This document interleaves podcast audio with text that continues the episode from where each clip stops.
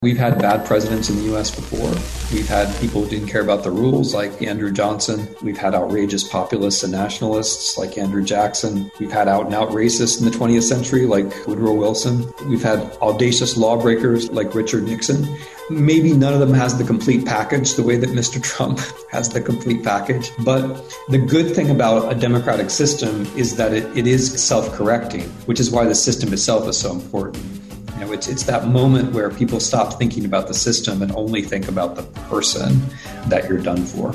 I'm Perry Rogers, and I'm a brand specialist. I'm Ed Borgato, and I'm an investor. And our conversations are about the tension between the head and the heart in the way people make decisions and their point of view on important issues. This is The Head and the Heart.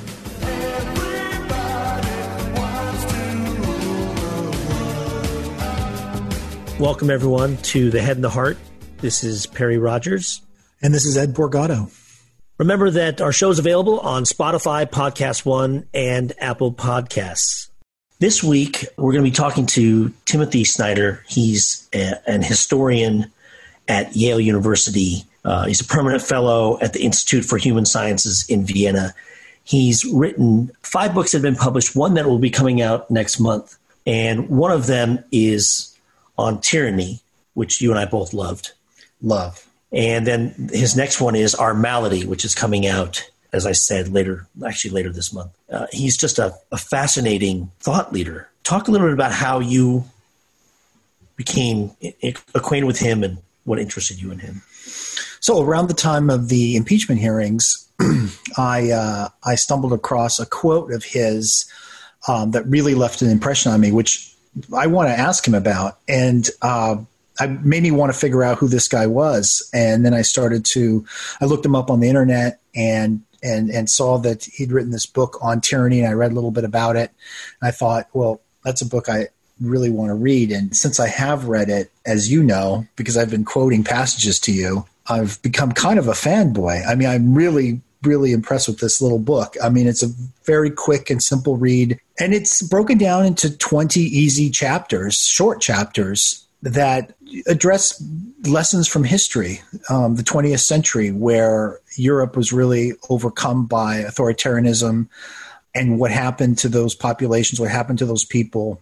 And when you read on tyranny, the thing that really leaves a mark on your mind is the realization that these things, you know, aren't just abstractions from a history book. They're real things that happen to real people and that it can happen again the democracies require you know active um, effort um, and participation and a commitment to the truth for people not to fall into the, these these these holes. And um, yeah it really left an impression on me. Yeah I, what i was fascinated by is how vulnerable we actually all are to buying into fascism or a form of tyranny that you just wouldn't think that you'd buy into. But we're all convinced that we're independent beings and clear on what good looks like and what bad looks like. But the truth of it is, power uh, can corrupt. And when it corrupts and there aren't checks and balances to protect us from that power running amok, we're vulnerable. No one signs up and says, Yeah, I'm going to believe in a fascistic government. Uh, and yet uh, it's been done throughout history. And what we have had the benefit of, and you and I were talking about this earlier, we've had the benefit during our lives, we're each 51 years old. Uh, we've had the benefit of really having a clear foil, a clear opponent, which was communism, fascism, the Soviet Union. But when the Soviet Union fell and when the Eastern Bloc fell over the last 30 years, we've become numb to what an opponent looks like. And as a result, we've maybe opened the back door for something to enter that we never would have perceived when you and I were in our 20s. Yeah, I mean, we live in a country now that seems so polarized. There, there's actual instances right now of political violence on the street.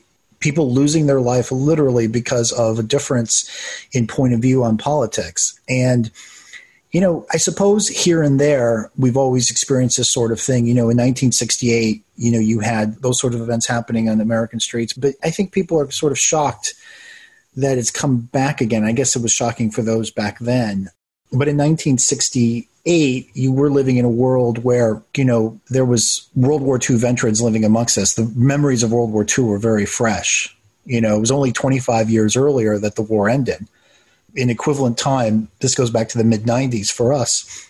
And so it was all very fresh. Um, but we're experiencing something else right now. And I, I, reading the book, what I thought about a lot was what it is people will tolerate from leaders, what people will tolerate that they wouldn't have thought they would have tolerated if you described it to them, you know, two years ago, four years ago, six years ago, um, what they're willing to tolerate and how, you know, they let little things slip and then a little bit larger things slip.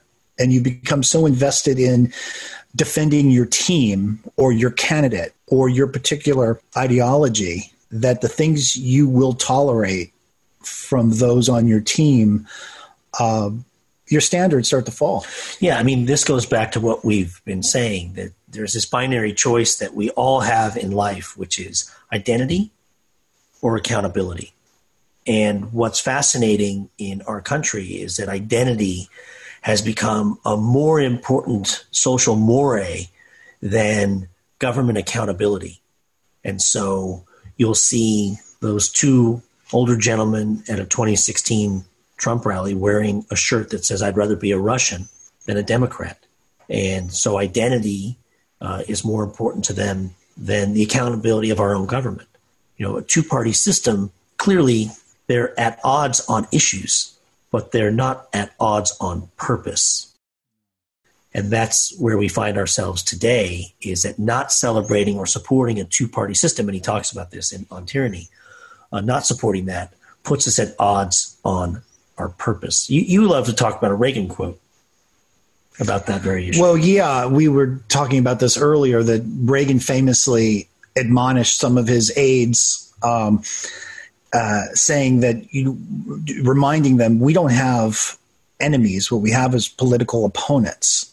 And it's something I want to ask Professor Snyder about, you know, whether or not he thinks, you know, a good deal of what we're going through in this country today is partially because we don't feel as if we have that common enemy that we did during the Cold War. It was so clear in that struggle against East and West when you know the, the Soviets were were an active nuclear threat, and the the clear distinction between markets and capitalism and socialism, uh, democracy versus communism. It, it, those lines were so clearly drawn and the world, it seems, you know, post Cold War, you know, we had the period in the 90s where the United States really experienced that peace dividend.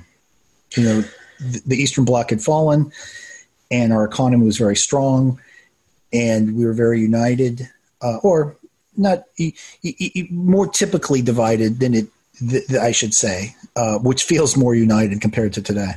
Yeah, I think that, you know, for me, from the marketing side of it, what interests me is that by losing those clear lines and having a more amorphous shape of uh, our domestic policy and our foreign policy, um, it's allowed for foreign actors to slow us down.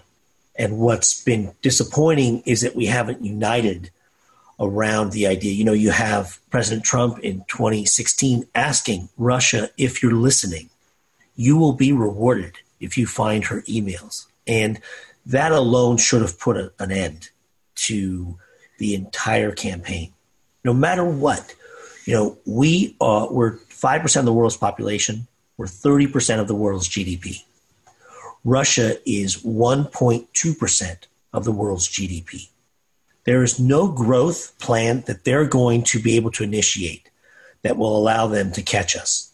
But there is a different plan which is to slow us down, to get us divided, to get us fighting with ourselves where we think that Russia is a better option than the other political party.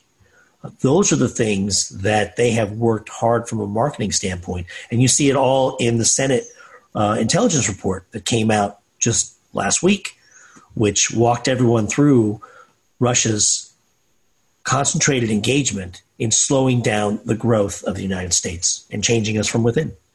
Yeah, I mean the it needs to be an asymmetric attack. That's the only way they can win. They they can't equal us economically or militarily. Um, but in many ways, it's it's it's much more insidious what they're doing than a straight on you know hot war you know military type attack. I mean, this is much more foundational, and it's working. It's working. You know, you point out that the candidate for president in in 2016 literally and publicly asked for Russian assistance in uh, getting material on his opponent. I wonder right now what the consequences would be if Joe Biden were to give a speech and say, China, are you listening? Uh, whatever material you have on Donald Trump, we, we'd like to have it. That's right. Would there be consequences? Or is this now the norm? Our guest today is Professor Timothy Snyder. He's an American author and historian specializing in the history of Central and Eastern Europe and the Holocaust. He's the Richard C. Levin Professor of History at Yale University and a permanent fellow at the Institute for Human Sciences in Vienna. Snyder is a member of the Council on Foreign Relations and the Committee on Conscience of the United States Holocaust Memorial Museum. He's written six books. His next book, Our Malady, will be out later this month. Welcome, Professor. Thank you. Very glad I can talk to you. So, um, Professor, it's really nice to meet you. Around the time of, I first heard about you around the time of the impeachment hearings. Uh, I come across a quote of yours that caught my attention that made me want to learn about who said it. And it was, um, I'll read it. I'll read it for our audience and, and for you to know what I'm referring to. You said, "Do not break the rules that hold a republic together, because one day you will need order." and do not destroy the opponents who respect those rules because one day you will miss them. And that really left an impression on me, particularly with what was going on in the news at that time. Um, and I just wanted to know if you wouldn't mind talking a little bit about what inspired that um, and, and, elaborate on that thought. Well, it, it, fundamentally, that's about what it's what it's like to be an enlightened person. So, I mean, if if you're not an enlightened person, then you can think that politics is just about what you can grab. Life is just about what you can take. The rules are just there to be broken. You know, the rules are just a trap for the people who aren't as smart as as you are. But an, an enlightened form of politics says you know, my interests aren't the only interests. I have friends, I have children. There, the other person's interests aren't the only interests. He's got friends and children. There are various groups. Those groups can't finally be reconciled. We're all going to do better if we can somehow keep together an order which is based upon this thing which we call the rule of law. And the thing about the rule of law is that it's partly it's a practice, it's how you do things but also partly it's belief. I mean, almost it's faith. I have to, I have to, I have to take for granted just a little bit that other people are going to behave lawfully if I'm going to behave lawfully. And so, if you get a bad actor in the middle of that, um, that bad actor can do an awful amount of damage because a bad actor can say, Well, I don't believe in this stuff. And once a bad actor, someone who's important, like a president, does that, then other people stop believing in it. And then, when enough of us don't believe in it, it becomes harder for other people to, to believe in it. And so, I guess the point I was trying to make is that if at a critical moment you, you do away with the rules that hold things together, that might feel like the right thing to do at the time. It might even feel really good to do that. But down the road, either you or, or, or people you care about or generations to come are going to suffer because of that. And so when you look at your expertise, really studying uh, Eastern Europe, fascism, authoritarianism, uh, where do you see us currently in that spectrum? Where where are we on that journey or near that journey or moving in that journey? Given that you know, for you to put that out there, that quote, uh, it means that to me, it means that you think that we're we're somewhere on that journey, for not sure, the right direction. Yeah, I mean, so uh, uh, let me start. The, let me start with the idea of American exceptionalism. I, I, we're we're a big country. We're, we're a country where a lot of things have happened. We've exercised a lot of power, especially recently, and in the last 20 years, we've also pulled away from the world intellectually. morally. So we, we, we tend to think everything that happens happens here, or the only things that matter happen here. And it's it's a second thought at best for us what happened in the past and what happened to to other people. So when I try to keep my own American exceptionalism at the realm of sentiment. So America is an exceptional country for me because it's my country and because I love it and because I care about it. But I'm under no illusion that it's special in the sense that the regular rules of history don't apply to it. So as as a historian of the things that you talk about, as a historian of, of Europe and Eastern Europe in the 20th century, I'm, I'm aware of the things that people can do and can be done to people that, that people not so different from us can do and the things that can happen to people who are not so different from us. But also, as, as somebody who spends a lot of time beyond the US, I, I'm also aware that you know there are places like like Russia today, which I know well, or Belarus, which I know well, where um, things happen in our own moment, which we might find shocking, but suddenly they're not so shocking because they're not really so so far away. So I guess what I want to say is that um, I don't see America as being a, aside and apart from history, and I don't see it as being aside and apart from Eastern Europe. Our, our, our president is, in fact, a very Russian kind of or post Soviet kind of figure. And his instincts about how politics work, the idea that everything is transactional, you're either winning or you're losing. The rules are for, you know, the rules are for the losers and the suckers. That's a very Russian post Soviet way of, of, of seeing the world. So I think America was a you know America was a flawed democracy in 2016, and it's moved pretty quickly in the direction of authoritarianism since 2016. I guess the the the, the thing that I don't like about you know asking where is the line or like where are we going is that so much of it depends on what we actually do. You know like that's really clear i think in the time between now and the election. But it's also it's also it's also very clear. I worry a little bit that americans that they we play this as a kind of spectator sport right? So we go first we're like we're shocked. Oh things are happening in america that we only kind of vaguely remember from history in other countries and then and then we say wow like let's look at that and be surprised by it and by the time we've looked at it and are surprised by it it's already moved on to the next thing so you know i, I think engagement's really important know, when you talk about American exceptionalism, you know, we've been hearing that phrase, you know, for for decades, and I think it means different things to different people. And I'm glad that you draw the distinction. You know, I think it, it, to a lot of people's ears, when you hear American exceptionalism, the thought is, well, we're the best, we're the most exceptional. When really, I think your framing is better. You know, it's it's exceptional because it's my country, it's where I'm from, and and I, I've had this experience in my own life. You know, I'm an immigrant and came to the country, came to the United States when I was a kid. So I've had the advantage of traveling abroad when I was very young. And where I'm from, which is Brazil, I remember visiting in the 1980s uh, when I was, you know, a teenager and, and a little younger than that even. And it was very clear how different my cousins and family members were living mm-hmm. in southern Brazil compared to how I was living in the United States. You know, just the differences in really the most superficial ways. You know, the toys, the electronic handheld games that I had that were so fascinating to my cousins, mm-hmm. or just the kinds of choices of restaurants and, and just general life. One of the things I've noticed, you know, in traveling abroad now over really the past, you know, decade, 15 years, the differences in the way people are living is not as wide as they once were. You know, countries have caught up in terms of just the basic. Um, I mean, of course, there are exceptions. There's places that you know are very impoverished, and there's you know you, you can find exceptions to that. But I'm talking about a, a in, in the speaking specifically about Brazil and other large large cities I've been to in the Middle East and, and in Europe. You know, people are are sharing kind of living in much closer um, to the lifestyle that the that Americans are living.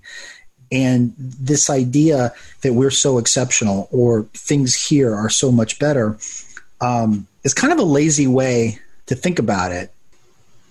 Yes, yes. Go ahead. Go ahead. Well, it, it's kind of a you know, like I said, I think it's I think it's a very lazy way to think about it, um, because the world has been changing and, and growing, and we have become more globalized, and the internet's a big part of that. You know, I went to a hotel in Uruguay some years ago, and it felt like just a perfect knockoff of uh, of, of a hotel in Santa Monica that I had stayed at. Design. I even went on the internet and looked. Boy, they, these people down in Uruguay, this little boutique hotel, just knocked off everything from this well-known hotel in Santa Monica. I just, it's it's sort of these things can be superficial, but it's also kind of important to recognize that the world has changed and the United States isn't the center of it. Yeah. So a lot, a lot of, a lot of thoughts you, you provoke with that. I mean, I I really I really don't like this response to to to to challenges that that one gets from Americans where where we just say we have the greatest X and Y because you know sometimes we do right we've got the greatest professional basketball league and sometimes we don't we, we don't have the greatest medical system and when when corona started there were these statements of faith basically made over mass media that, well, we've got the greatest medical system in the world, but we don't. It's not even close. And that reflex that, like, whatever it is, we must already be the best at it sets you up for failure because you think, okay, well, no one is doing this better than we are. And therefore, whatever we're doing is going to be right. And even if we fail, it, it can't be our fault because we're the be- we're the best at this. Um, so one of the problems I see, you know, it's it, it's true as you say that that in a lot of ways there's there's been this harmonization, but as that's happened, I think Americans have missed um, noticing places where other countries actually do things better than we do. Right? I mean, to take another painful example, what about democracy? It's it's tough for Americans to think that Amer- that other people might do democracy better than we do. But in a lot of ways, in a lot of places, folks do. I mean, there are places with higher turnouts, there are places with fewer voter suppression laws, there are places that do a lot better job with, with money in politics. And I think if you know if, if you're serious about competition, um, you have to look at what the other people are actually doing. And I think at a certain point we took a wrong turn with competition and we started just thinking, well, America equals the best. And once you think that, you know, people slip right by you. And I mean, we're, we're talking during this coronavirus pandemic. And I mean, I, I, I'm in a position, you know, to look at what the pandemic looks like in other countries. And boy, it's, it can be like night and day. You know, there, there are places where, and, and, or to put it a different way, there are a lot of places looking at, there are a lot of countries looking at us now in horror. And it's not anti Americanism, you know, it's yeah. pity, right? It's just, it's pity there's a great essay that was just written by uh, an Irish author that whose name escapes me. I wish I, I had it uh, uh, at the tip of my um, brain right now. But he describes all the different ways in which America has been viewed by the world, and some positive, some negative. Uh, but the one thing he says the world has never felt, the one emotion the world has never felt about the United States is pity until now. Yeah. And it, unfortunately, that's, I wonder if that was Fintan O'Toole. Um, unfortunately, um, that, or I wonder who that was, but it, unfortunately, that's true. I, I, say unfortunately, not because pity is a bad thing, but because you don't want to be, you don't want to be the object of it. But unfortunately, it's true. I mean, other places don't, other places don't have mass graves. And, yeah. and other places, you know, other democracies might have leaders that are that are that are annoying, but I, I, don't know of any other countries, you know, or I don't know of any other Western developed democracies where people look at their leaders and say, you know, this our leader just let us die on the scale of hundreds of thousands for for for for no for no reason at all. So, I mean, I guess the problem, going back to the idea of American exceptionalism, the problem is that American exceptionalism can turn around on you, and you you can you, if you think you're the greatest for long enough, you, you, you, you lose your place, you fall behind, and then you start making excuses for yourself, and you're out of the habit of learning from other people. You know, I, yeah. it's not a real popular thing in the U.S. now to say, well, okay, we failed. Let's look and see how Canada did, um, or let's let's look and see how how Denmark did. You know, um, I mean, in Denmark, life people are living longer than they were a year ago. yeah, this com- this complacency of, of we're the best and just assuming that we've got it figured out, it, it really does it does hurt us. It's it's you know it's not enough to chant USA in a football stadium.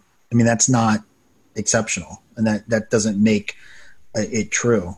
I, I'm curious what you find in Europe with respect to people wearing masks and adhering to public health policy um, it seems that there's a significant amount of Americans that are just so defiant about following these protocols, and they're proud of their defiance because they they they they couch it in uh, preserving their freedoms and standing up for their freedoms, and so that defiance is something that they take pride in. And I'm wondering if you encounter that in Europe or how you sort of diagnose that in the United States and where that comes from? Yeah, I mean, in in, in the U.S., I, I, think sometimes we have some trouble thinking deeply about freedom, and then we can confuse freedom with the thing that I feel like doing right now. Mm-hmm. and very often, like the thing that I feel like doing, and you, you, guys know this much better than me because of your, your your respective lines of work. But very often, the thing that I feel like doing right now has been set up for me in some way, right? And I mean, you take the example of masks. Uh, there's a very, you know, there's a very high and and and noticeable relationship between what people see on the internet and their attitude towards masks. So, is that really their free decision, or are they being set up by people, perhaps by people who are, you know, deliberately trying to cause trouble and don't actually care about what happens to those who are not wearing masks? Another thing I think we miss or, we've we've lost quite a bit in our discussions of freedom is the importance of truth. Uh, it's you can't you, you can't really be free if you're deceived. If someone is in a position to deceive you, that person is in a position to make you unfree. And w- when we shift, as I think we subtly are shifting in, in the country towards saying like, I don't care if it's true or not. It's it's what I feel very strongly right now, and you have to respect what I feel very strongly then basically you're saying you don't care about your own freedom. You know, you might feel like you're acting freely, but if you don't care about the way the world really is, what you're doing is you're giving power to the illusionists. You're giving the power, you're choosing to give power to the people who can who can fool you. There's that's the equation. There's no way there's no way out of that equation. So when I you know when I look at the, when I look at that in the U.S., I, I think about those things, and I also I also think about you know I also think about rights. I mean it's just it's a very classic, you know, old fashioned formulation. But you know, your right to punch me ends where my nose begins, and your your right, you know, your right to breathe infectious materials also ends where my lungs begin. Yeah. Um, and so if I, you know, if you believe in freedom, you have to believe in human freedom and not just my freedom, but everybody's freedom. And then you have to think about what what choices that's that's going to involve. In in Europe, this stuff is is looks looks very different. Um, the, the, the, masks are politicized here, but it's like you know it's one or two percent instead of thirty percent. It's it's marginal. People who are on you know people who who who have far right views um, in Austria, where I am now, are wearing masks. You know, it's not it's not it's not seen as a political issue the way it is in, in the U.S. And I mean, you know, I, I, think I think there are issues. I mean, I think among other things, there's some there's some issues of masculinity going into this as well, like some some issues of self confidence. You know, am I am I so worried about my manhood that I, am not going to feel like a man if I if I wear this thing? You know, that's and, interesting. And it's uh, and that that's you know, and that also kind of gives me pause. It makes me worry. You, you know, you you write in here, and I, I want to want to understand from you where you think this is going. So I'll read you a little bit of your writing and then ask you this question. The president is a nationalist, which is not at all the same thing as a patriot. A nationalist encourages us to be our worst and then tells us we're the best. Nationalism is relativist, since the only truth is the resentment we feel when we contemplate others. And my question for you is as we have moved down the road to freely elect a nationalist, I'm just wondering whether there's an example of a government or a, of a people that have been able to avoid the next step of authoritarianism or fascism and turn it around, or if history is littered with the same pattern of going from nationalism and the other is the problem to fascism, and only they can solve it. So I'm going to give you a, I'm going to give you a mostly dark but not entirely dark answer. So and it, this is it's a great line of questioning because it goes it goes back to all the things we were talking about about American exceptionalism.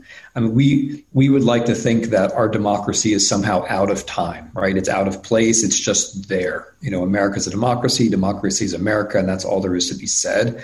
But in fact, democracy is a really challenging form. I mean, I think it's the most attractive and the best, but it's a really challenging form of government, and it usually fails. You know, I mean, the, the, we celebrate the, the democracy of the ancient Greeks, but the you know the ancient Greeks that we respect the most basically thought that democracy was untenable. Um, we you know we, we, we like the Renaissance, but the Renaissance was a bunch of tyrannical city states.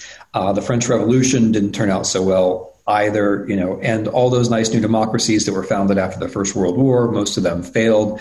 A lot of the nice ones that were founded after 1989 or 1991, after the end of communism, have also failed. Um, democracy is, is has been fading for the last 13 or 14 years on us in our country and around the world. So yes. Um, it, very often is the case that if you if you get the if you elect the wrong person, the person who doesn't care about the rules, to go back to an earlier question, and the person who appeals to our worst instincts, um, which is yeah, which is precisely nationalism you get to feel like you're the best when you're behaving at your worst, which of course is very, very attractive in a certain way. Um, that very often does lead to regime change, but it does not have to. We've had we've had bad presidents in the U.S. before. We've had we've had people who didn't care about the rules, like like Andrew Johnson. Um, we've had outrageous populists and nationalists like Andrew Jackson. We've had out and out racists in the 20th century, like like Woodrow Wilson. We've had audacious lawbreakers like like Richard Nixon maybe none of them has the complete package the way that Mr. Trump has the complete package. But the good thing about a democratic system is that it, it is correct, it's self correcting, which is why, I mean, to go back to your very first question, which is why the system itself is so important. You know, it's, it's that moment where people stop thinking about the system and only think about the person that you're done for.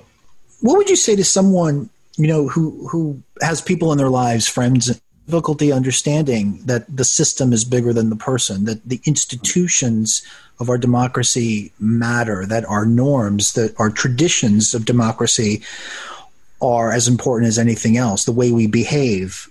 You know, I love this other quote of yours um, from from on tyranny. Life is political, not because the world cares about how you feel, but because the world reacts to what you do.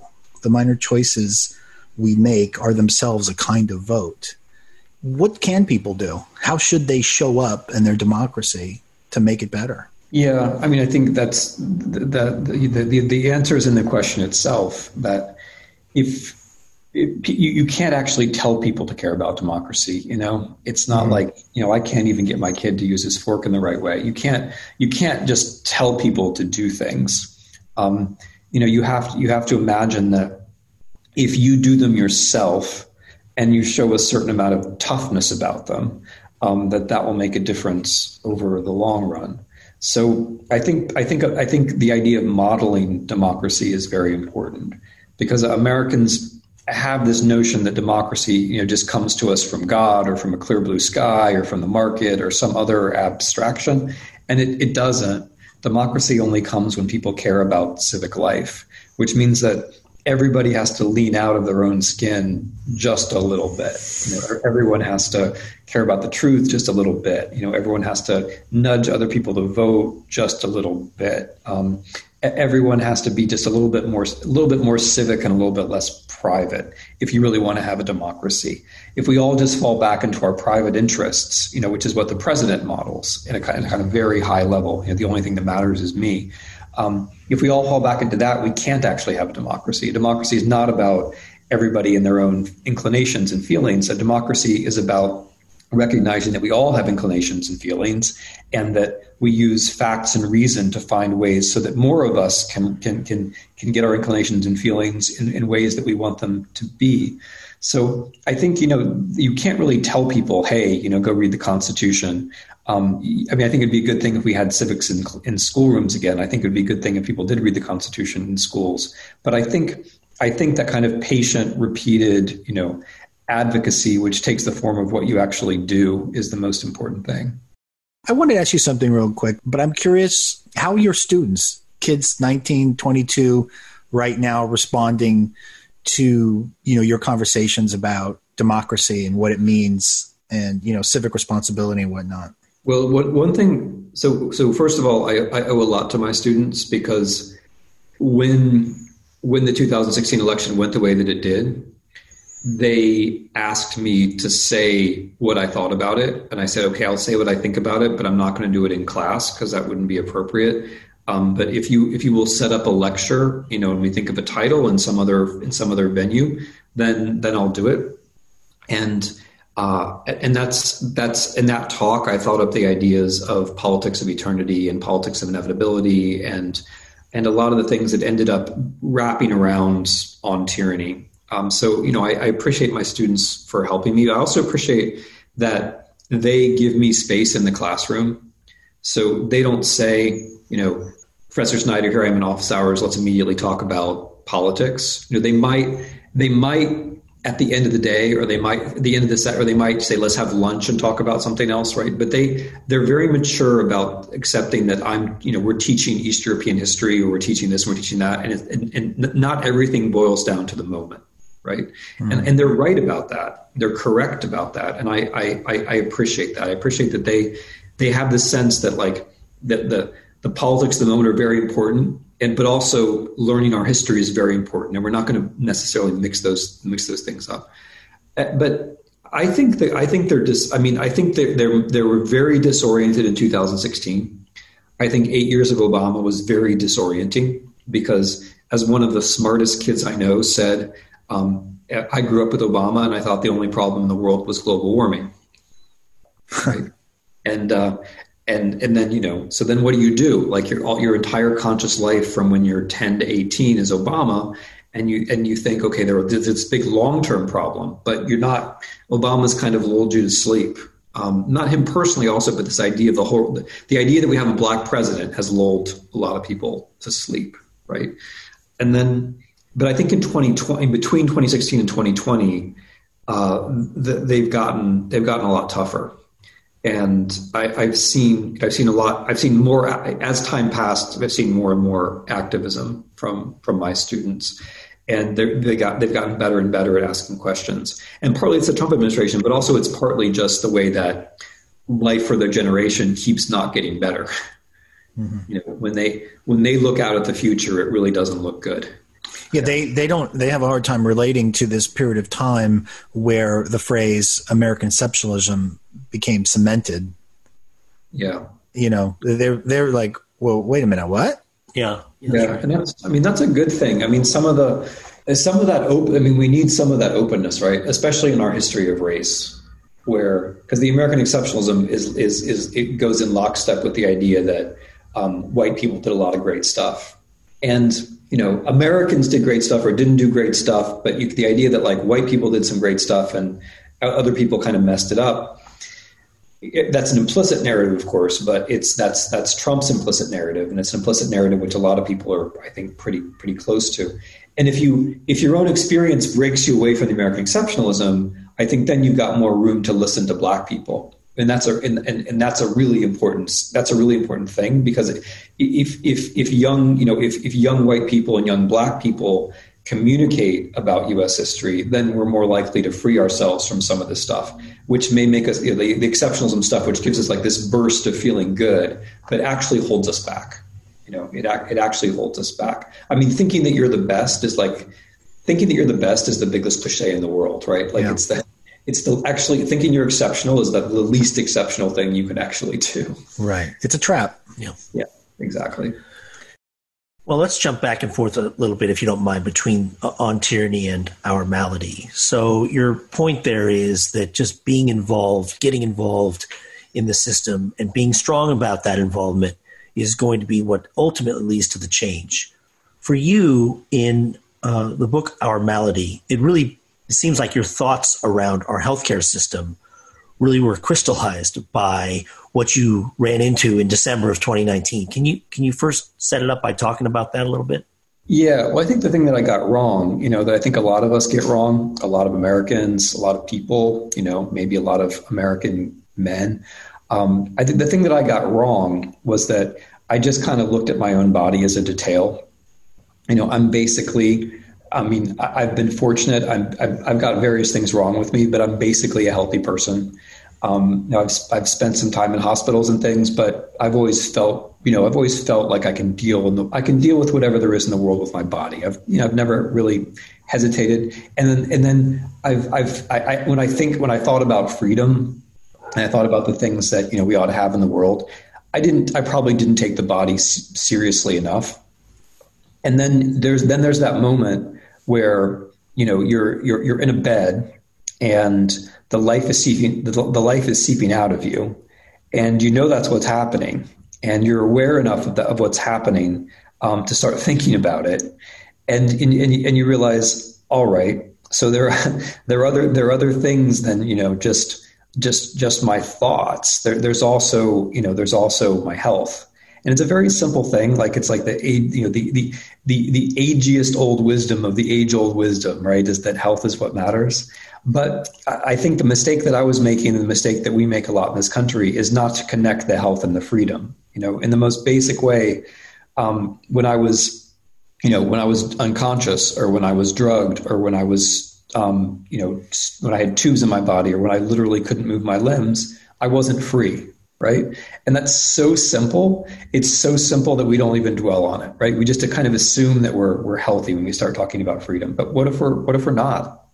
And then, you know, then I, I, got to thinking, all right, um, what is it about this system which is making so many of us unhealthy so much of the time. I mean, not just the pandemic, but why is American life expectancy going down when, you know, like our, our, our very wealthy, you know, compatriots are talking about immortality. Some people I know well, you know, are, are into immortality. But the fact is that our life expectancy peaked in 2014. And why are so many of us in pain so much of the time? Why are we taking so many painkillers?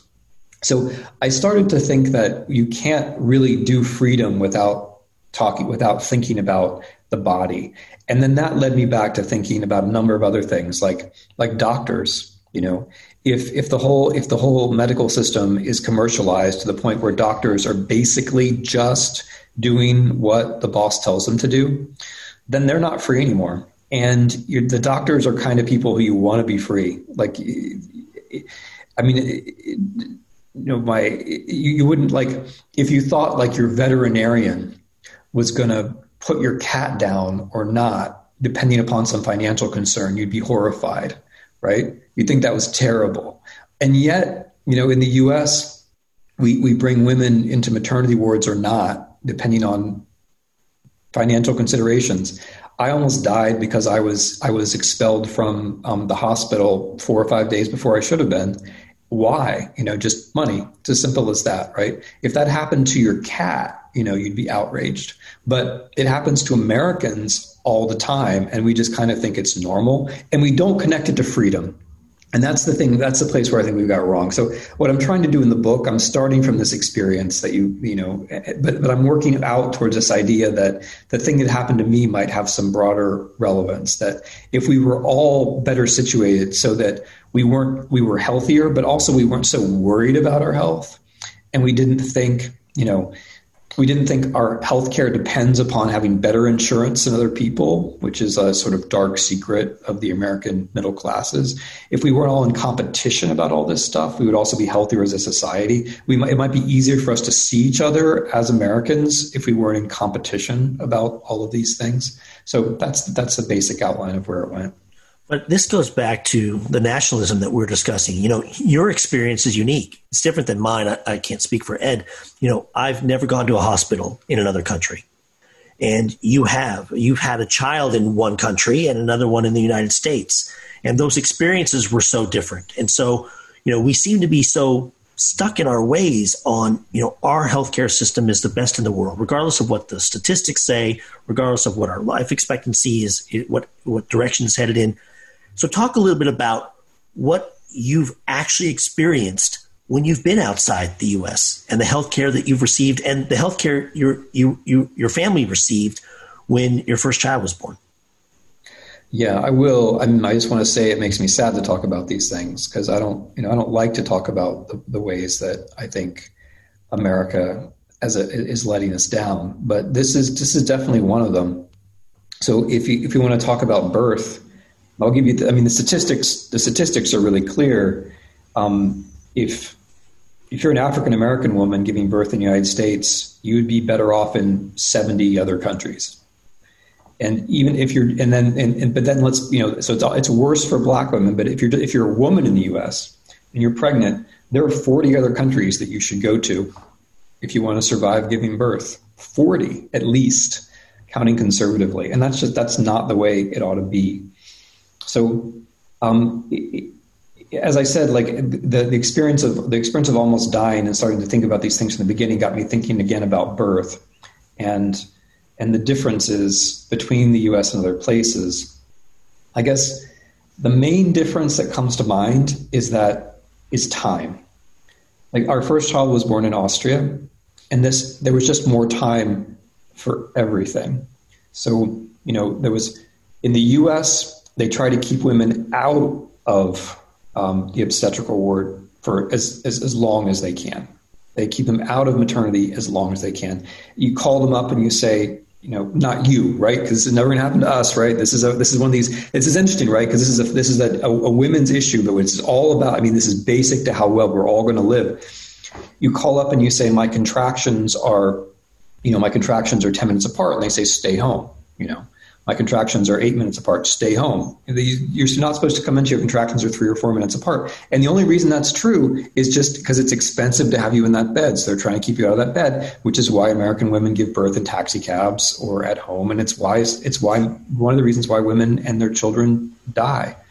In Austria, you know, if you're if you're having contractions, they say come in, and you come in and they say stay, and you stay until you give birth, and then in the US, after you give birth, bang, they want you out of there. I mean, this is something, you know, I've spent a little more time in hospitals than I would really like to have done. But just, you know, I'm in a local hospital in the US and I see these women coming out, you know, they have their tiny baby and they're still in wheelchairs. And I think, you know, they just shouldn't be coming out yet. They should be in there for a few more days. They don't look ready to leave. But in the US, they want you out the next day, bang. And we're, and that means, the women don't learn how to breastfeed. And like okay that's another that's another that seems like another female issue but that's that's for everybody. Because it's good to breastfeed. It's good for the woman. It's good for the child. You know it's good for the coming generation of americans. But if you're if you're kicked right out of the hospital you you may not learn how to breastfeed. And you're also if there's something wrong with you which there very often is it might go unnoticed and then you might get sick and you know that's bad. So whereas in austria you you, you stay for four days you stay in the hospital, you give birth, you stay for four days, 96 hours, and then the nurses teach you how to breastfeed. And the nurse, and you know, like it sounds totally hokey and corny, right? But, I, but it was great. Um, you know, like, did you know how to change a diaper? Like, are we born knowing? I didn't know how to change a diaper, but like the the nurses taught us how to change diapers, and I was like, oh, okay. Did you know? Did you know how to? You know, I didn't know how to wash a baby right? But during those four days, the nurses taught us how to wash babies, like all this stuff, which is really good, which we really should know. Um, and then time, the big time, okay. In the US, like who has paternity leave? I mean, besides like super, super rich guys. Um, I was I did birthing class in in Vienna, which was hilarious and great. And I made some and I made friends with the other guys and they were talking about you know their paternity and maternity leave, maternity paternity leave, and they and their their partners had two years to mess around with, two years, two years, and and so it was like, okay, is my wife going to take eighteen months and me six, or maybe I'll maybe we'll go together for a while. They had two years to mess around with, right? And here I thought like I was in a good I was in good shape because my wife had three months, which by American standards is really good. You know, so I thought, you know, here we are, we've got three months. And these guys were like, they were actually going to have time. I mean, not just the moms, but the dads were going to have time with their kids. And that's, you know, that totally changes the shape of your life. I mean, and it also totally changes the shape of the baby's life because it means the baby actually gets to hang around with its parents when they're young. And it changes, you know, and, the, and one thing I noticed was like, it, you know, it means that, that guys walking around town with their really small kids becomes normal and I thought that, you know, that's kind of cool, right? That like, because they have, and, and once what some guys are doing it, then other guys can do it because you can, right? And then, and, and then you start to, and you start to see it and it becomes, it becomes normal. So time is the main thing. You're not rushed. You don't have this feeling that you've got to get, that you've got to get out. And that's, you know, that's, I mean, that birth, in birth, this is especially dramatic because life is literally at stake but that's that's the main issue. That's how I feel the difference in, in American hospitals and European hospitals. I might be annoyed at European hospitals. They, they make mistakes too, but I never feel like they're just trying to get me out. I never feel like they're. I never like. There's a part of my brain which activates in American hospitals, which tries to think, okay, is this about the money or is this about the medicine? But in in in in, in European hospitals, that part of my brain is nice and quiet. You know, I don't I don't I don't worry about that. Yeah, I mean it's it's very complicated. You know, markets work, you know, because of the incentives inherent to them, but in the healthcare uh, system, the really markets break down. That goes off the rails because you don't have a choice. Nobody knows what anything costs. Nobody asks what anything costs because insure, if you're insured, it's paying for it. Um, people have no idea. And when you need medication, when you need a doctor's care, um, you know, there's just the, the, market incentives break down. You'll pay whatever you would pay for whatever you needed to, um, and it's very depressing to think about. You know how broken it is. I mean, I would. So I'm gonna, I'm gonna, I'm gonna go back to my cat analogy. Um, like there, if if if if if you thought that your your your your veterinary hospital was owned by a private equity firm and that that private equity firm didn't care at all about the health of your cat. It just was interested in expensive diseases that your cat might have or it's interested in giving your cat hip implants because you can make a lot of money off hip implants. You'd be outraged right? You'd be out you wouldn't go to that veterinary you would go to some different veterinary hospital. But in us hospitals that's just happened it just happened. You know, why do we do so many implants? They're not really such a great thing. Actually, they kill a lot of people, but they're really they make a lot of money. And why don't we do basic hygiene very well? Because there's not a lot of money to be made in basic hygiene. What you know, why don't we why don't we make antibiotics? We clearly need antibiotics, but the big the big pharma companies are no longer researching antibiotics. Because why? Because of antibiotic resistance I mean, this is like this is a market thing. It's totally rational. The problem is antibiotic resistance. That's why we need more antibiotics. But you shouldn't really maybe you shouldn't invest in new antibiotics because if you do, there's just going to be resistance to them. So let's just forget about it. And that literally means that market forces are on the side of the bacteria and not on the side of the of the people. Right. And so, you know, I I like markets. I appreciate how markets work. Um, I think the real question is where you draw the line between where you have markets and where you and where you don't have markets or where you right. mix a market with something with you know with another principle. And you know medicine the idea that you know medicine starts from an ethic. The ethic is that you don't let people die. And that's not the same thing as a market. It would be it's it would you can make a lot of money letting people die. In fact and unfortunately that's the way we're headed. Um, but if you think the market is the only source of behavior you're gonna you're gonna you're, you're not gonna, gonna end up having healthcare but I would, agreeing with everything you said, I would push the point a little bit further. I mean, I think the problem is that if you want to be a free person, your, your body can't be the subject of market forces, right? It shouldn't be the subject of market forces. Your, your, that your body is you. And so it, it, your body shouldn't be a widget. It, right. We should be not thinking in those ways. Like it shouldn't be that when I go into a hospital, the first calculation is okay is this it, can we make money from this widget or not money from this widget and I think that's like that's the kind of thing we've got we've got wrong. We don't actually like we there should be a force field around our bodies which says, okay, th- these things are not widgets. This yeah. is not a bowling ball. This is not a packet of baseball cards. You know, this is not something that we buy or sell. This is us. And if we don't have that idea, it's really hard to have rights. Yeah, markets mostly work, but I think for those of us who believe in markets and um, in, in terms of framing the, this the, this public conversation, I think you have to be prepared to acknowledge where they break down, where it just doesn't work. Because if you want to credibly defend capitalism, credibly defend a free market system, you have to have the intellectual honesty to to look at it, uh, circumstances where it really breaks down and it doesn't work. Mm-hmm. I think you also, I mean, I think you also have to ask the larger question: Why are you defending it? Okay, so I mean, I, I, so I'm not going to defend capitalism because it's capitalism. Why, why, why should I care about capitalism as such? I don't see why anyone. I, I I care about people and their lives. I care about their freedom, right? But maybe a market in some areas is going to make people more prosperous and freer. Then great. But if a market in other areas makes people less prosperous and less free, I'd see no reason why I should defend it right? I mean, I think you know you, you, it, where I think Americans get caught up is this idea that once you start defending markets, you have to be totally consistent about it and defend them in all things. And then if it doesn't work, you just say, "Oh, well, that's too bad." Whereas I would say, well, no, the reason we defend markets is because we think markets work for us. That we're, we're what matters, right? Like the people matter. The market is an abstraction. You know, the, mar- right. the market works well for us. That's great.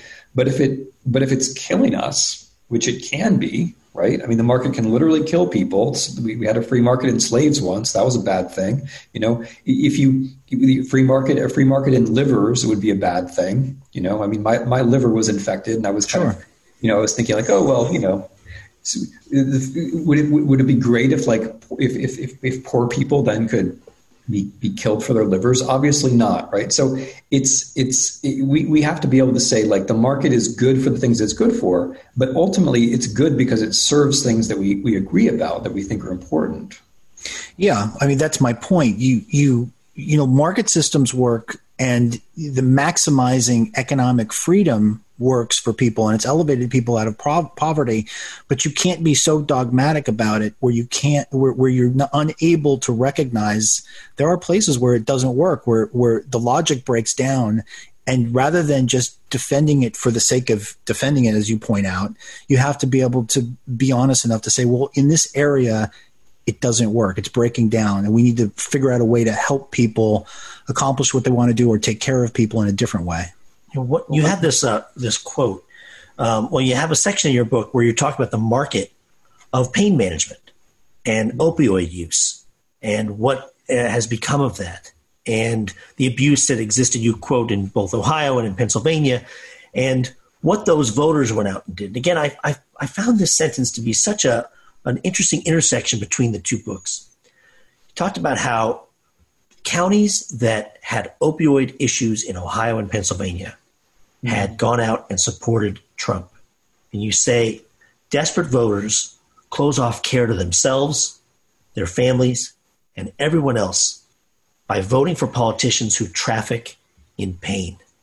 Isn't that one of the real side doors that that that all this seems to slip out, which is that they've used this market and those people who traffic in pain can then abuse this market to get voters to actually vote against their own health. Yeah, I mean that's I, I like I like the idea of a side door. That's that's that's really well put. I mean, pain is pain is part pain is part of life, and you know when we talk about markets and democracy, we're, we do not usually start by by talking about suffering, but suffering is suffering is a big is a big part of life, and suffering can be a political resource you know, the kinds of politics that we like are the kinds where people say, "Hey, let's make some let's make some rules so that we can all do better." You know, but then there's another there's another kind of politics which says, "Hey, you're suffering. I bet we can make somebody else suffer more than you," or "Hey, you're suffering. I bet that makes you vulnerable to this kind of argument that I'm about to make." And I'm afraid that you know both of those things work. It's just a question of which one you like better You know, I like better the kind of politics where you make rules and things and we build things together and, and everyone has a stake. But but the kind of politics where you say, hey, you're suffering, I'm going to make you suffer more, or I'm going to make you suffer now a little bit and then a little bit less, and a little bit more, and I'm going to get into your head that way and manipulate you. That also works, you know, and it's it's it's it's working in this country. Um, and it, go, it goes back to health. You know, why this is your question. Why, why don't we have health care in this country? Why does the woman working at the cash register in the grocery store have in, in Austria have better health care than almost all Americans? Why why is that? And why does she not even think about it? why does she just take it for granted? And it's, it partly has to do with this pain, this trafficking in pain. Our, or some of our politicians will tell white people, "Hey, you're suffering, but if we try to help you, we'll just end up helping those black people." And that becomes a kind of sadism because you think, "Okay, I'm suffering, but those other people are going to suffer more, and they deserve it because they're not hardworking the way I am." And then that's a downward spiral you know, and then you then you don't have policy, and then you lose your own health care. And you, but the thing that really breaks my heart is you lose the things that your children need, right? Like it's one thing to say, okay, I don't want health care, you know, I'm going to die at 45, whatever. It's another thing to say, I'm going to do away with these institutions that make it possible for my kids or other people's kids to grow up healthily, you know, because I mean, the place, bringing the questions together a little bit, the, the, the place where the one place where the market just does not work at all is small children.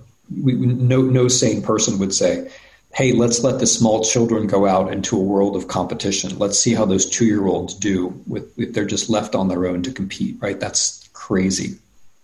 Um, you need, you know, you need you need support, and you need families to raise children, and the families need support to raise children well. And so I find it heartbreaking when Americans get all dogmatic about this stuff, and they say, "Well, you know, I'm to." It, it, it's normal for everybody to be suffering because it, maybe you're an adult and you think that, but at the end, you know, the, the people who suffer most from that are the children, and then you can't undo that later on. You have uh, a prescription here, though, for uh, your readers, which is that it's a, a three step process, which is that healthcare is a right, uh, make time for young children, and put doctors in charge. And so uh, I found the book, um, I really appreciated how honest you were with your own journey, but it's hopeful. It doesn't simply outline the issues, it uh, directs us toward what options already exist in the world today it also articulated that Americans have gone around the world to other countries to say that healthcare is a right. But then it has a prescription on what changes we can make and how we can look at this differently. Yeah, I mean that's that's the that's the thing. You know, it was. I mean, I, have I've been I've been pretty miserable in a bunch of hospitals, and the, the book is about the time when I was most miserable in a, in a couple of particular American hospitals and you know it's it was just awful. I mean not not just the not just the part where i thought i you know i might not survive it but just the kind of tawdriness of it and the inefficiency of it and the uh, the untruths and the poor management and and everything. It was just it was just a, a wreckage of a moment. But I, I can't help but have the feeling that we're not actually that very far away from having a system that works a lot better because our doctors are, in fact, good. Our nurses are, are, are, are good. I mean, we, we have, there are good people in the system, but the system, it's the system that's a wreck. And because I've been inside other systems which aren't a wreck, I, I know that it can be done. Um, I know that you can feel much better inside a healthcare system than we feel inside the American healthcare system. And then I just, I also can't help, you know, having this kind of patriotic belief that we we, if we can identify the problem, we can also solve it. I mean, I think part of part of our issue here is a kind of lack of imagination. We just think this is what this is what healthcare is like. You know, just how we can only maybe we could you know maybe we could have 10 million people more insured than we do now, but this is the basic deal. Whereas I don't think this is the basic deal. I, I, I think that if I think if they can do it in if if, if they can do it in um, you know Poland, if they can do it you know, if if countries that were under communism until 1989 now have longer lifespans than we do, you know, wow, I think we can probably do whatever it is that they're they're they're doing. You know, if Slovenia can do it, we I think I think we can also do it. The book is Our Malady, written by Professor Timothy Snyder. Timothy, thank you so much for your time today. This has been an absolutely fascinating discussion. Yeah, thank you, Professor. Thanks. Ple- pleasure's mine. Really glad I could do it. Well, that was uh, actually that was what I had hoped it would be because you had come to me and talked to me about that quote that inspired you to connect with him and who he was, which is right. about our institutions and making sure that we protect them, even if our opponents. If we dis- even if we disagree. That's right. Even if we disagree, what we should have is common ground on the arena in which we play and protection of the institutions that secure everyone's liberties and rights. Look, I've become a real fan of this book. You know, I carry around a copy of the, I keep a copy of the Constitution in my home, in my car, and in the office, a little pocket Constitution. And I feel like this book on tyranny is something that I want to, like, you know, have close uh, to me as well from time to time because I've underlined so many passages in it that have just blown me away. And um, it just really makes you think deeply about our society. Um, and hopeful maybe that more and more people um, will will come around to understanding what what's really important. You know, maybe I'll close with one quote that I have here that I just happen to have open, um, which I think speaks to what we're facing and the responsibility that every citizen has to you know accept objective reality. Um, and he, he writes, "You submit to tyranny when you renounce the difference between what you want to hear and what is actually the case. This renunciation of reality can feel natural and pleasant, but the result is your demise as an individual, and thus the collapse of any political system that depends upon individualism. Yeah, that's that's the perfect way to end it. You know, as someone who has spent his life in marketing, there is a pleasure that people can have to believing a narrative that is not based in any factual reality, but makes them feel good. And at the end of the day, by believing that narrative, you have weakened your own voice and you have lost the power of your vote. Yeah. People believe the lies that comfort them more than the truth that challenges them. This is The Head and the Heart. Thank you for listening. Be sure to subscribe on Apple Podcasts and Podcast One. Don't forget to rate and leave a review. And also, we'd love to hear from you and what subjects you'd like to make sure we cover.